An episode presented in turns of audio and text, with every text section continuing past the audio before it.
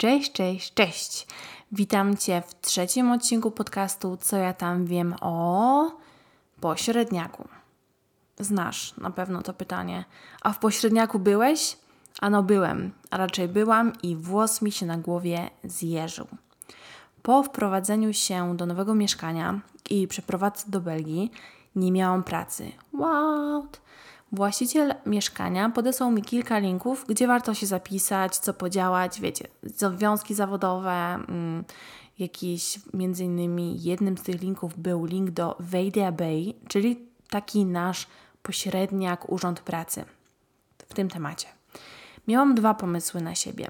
Albo znajdę pracę tutaj u kogoś, albo samozatrudnię się i będę robić to, co już kiedyś robiłam, czyli strony internetowe, grafiki czy opiekę nad socialami, mediami społecznościowymi. Brzmi spoko? Spoko, ale nie w Belgii. Wiadomo, czasy mamy jakie mamy, więc nigdzie z buta z ulicy nie wejdę. Napisałam więc maila, że chciałabym się umówić na spotkanie. Odzwoniła do mnie miła pani, dogadałyśmy się po angielsku, stworzyła mi profil internetowy na ich platformie, żeby, uwaga, ewentualni potencjalni pracodawcy mogli mnie zobaczyć. Moją wspaniałość wielką. Ja sobie po naszej rozmowie ten profil bardziej dopchałam niezbędnym info, jaka to jestem supi i co ja to nie umiem robić, standardzik. Pani powiedziała, że przez pandemię umówi mnie na spotkanie z takim agentem, urzędnikiem telefonicznie za tydzień. Oczywiście podpytałam, czy wcześniej coś nie da rady, ale się nie dało. Okej, wzięłam co było. Byłam bardzo podekscytowana, miałam masę pytań o to, jak się samozatrudnić, jakie są warunki pracy w Belgii. Byłam pozytywnie nastawiona. To jest u mnie rzadkość, a byłam. I byłam zochocona myślą o tym, że sobie coś załatwię. Jej! Nie jej. Przyszedł dzień rozmowy telefonicznej. Pan konsultant, tak go będę nazywać, ale... albo może pan urzędnik? Tak czy siak, później mu zmienię taksywkę. Nie zadzwonił o umówionej godzinie. Po 15 minutach napisał, że zadzwoni za 15. Finalnie czekałam około godziny. Cóż, zdarza się. Warto jednak dać znać. No, słuchaj, zadzwonię jednak za godzinę. No trudno. Rozmowa była wybitnie nieprzyjemna. Ja przez telefon brzmię jak aniołek. Taki wychowany pod pachą świętego Piotra. Jestem uprzejma, miła i moim głosem można herbatę słodzić. Jednak pan urzędnik był strasznym gburem. Od początku nie pałał sympatią. No, może ma zły dzień, pomyślałam. Też się zdarza. A jak usłyszał, że... Uwaga. Jak usłyszał, że nie mam prawka, to 3 razy dopytywał i z wielkim oburzeniem, że jak to jest możliwe, że jak ja w ogóle żyję... Ano żyję. I to całkiem jakoś. Druga sprawa. Nie znam niderlandzkiego. Oczywiście chcę się go uczyć, więc też zaznaczyłam, że chętnie bym poszła na jakiś kurs. Na co on się złapał za głowę, jak bum, cyk, cyk. Daje sobie uciąć pensję z brutto do netto, że na bank złapał się za głowę, aż było słychać świst powietrza przecinającego rękami. To zdanie jest nielogiczne. Ale wiecie, o co mi chodzi. Ale jak to bez języka? Nie znajdziesz tu pracy, nie ma nawet takich szans, jak ty w ogóle sobie to wyobrażasz. I taka wiązanka z takim tonem. Nie powiem, powiem. Zrobiło mi się przykro.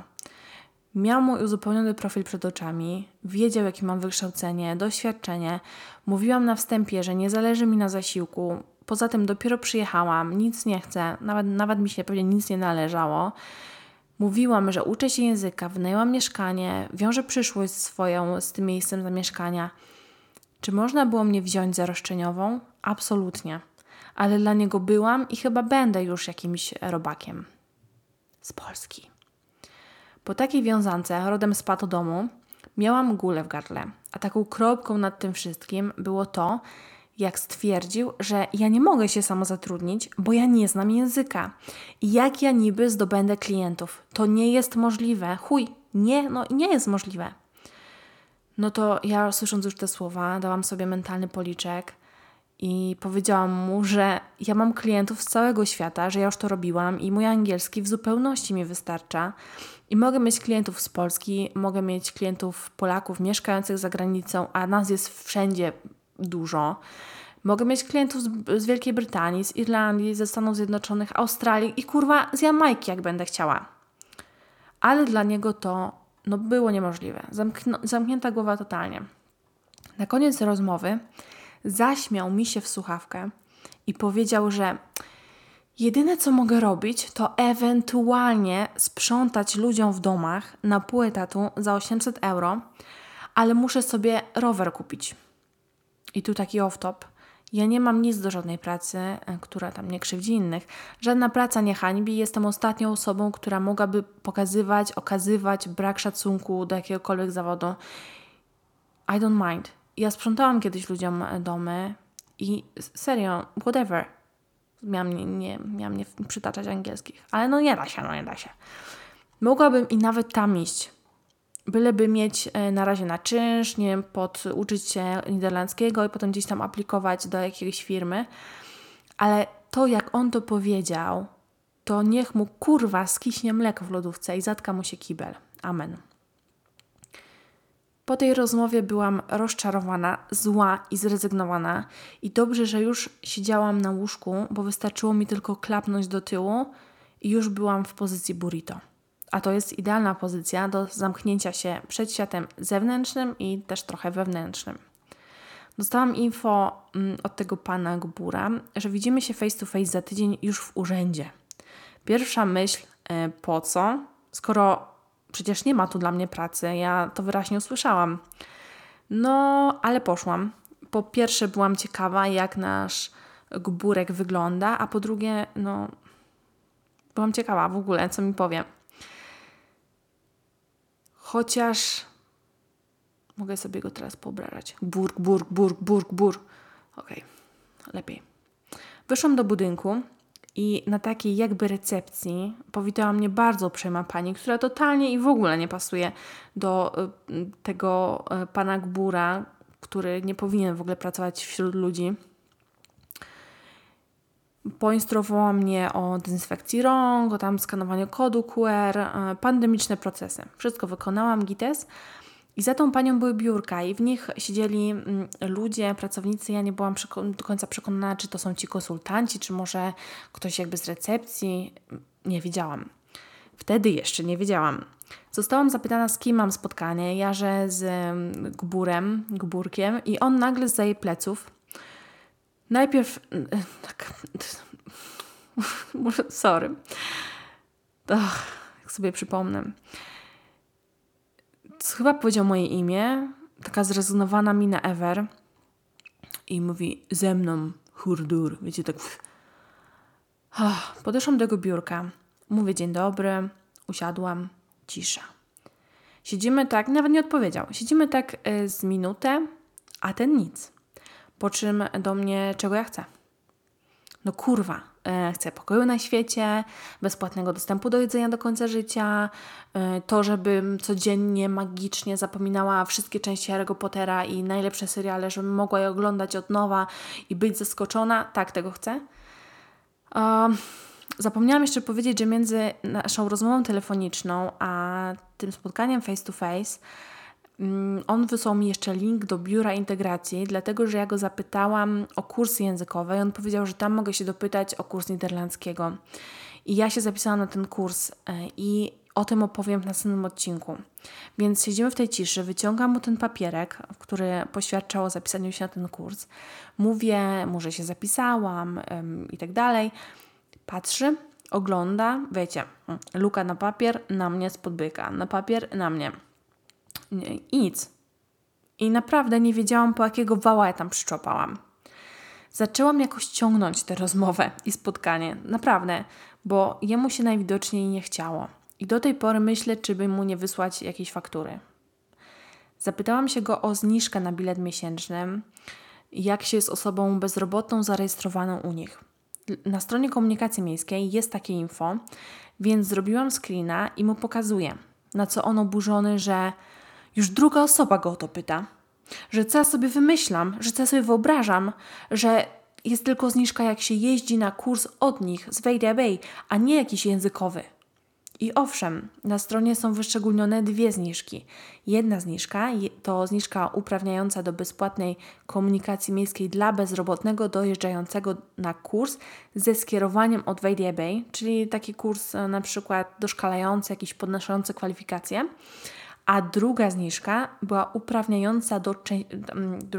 uprawniająca do częściowej zniżki dla osoby bezrobotnej zarejestrowanej. I nie było tu wyszczególnione, że ona musi gdzieś jeździć na jakiś kurs, tylko po prostu tam to było bezpłatne, a tu była jakaś zniżka, ale była też informacja na tej stronie, że o wszelkie info trzeba dopytać się swojego gburka. Myślę, że nie każdy ma takiego gburka, ale mam nadzieję, że niektórzy mogą nazywać swoich gburków miły pan, miła pani.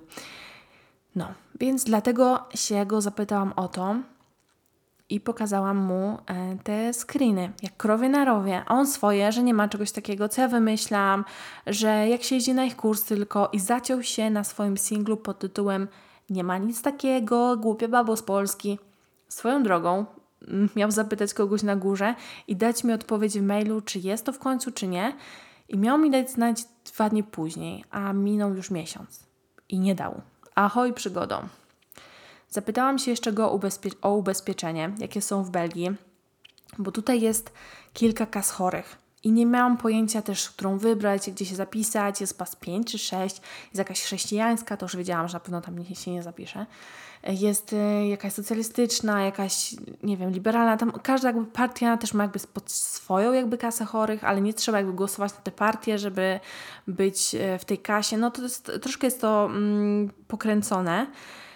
I spisał mi na kartce wszystkie te, chyba 5 tych instytucji i rzucił mi tą kartką. Po prostu tak, co zabęcwał.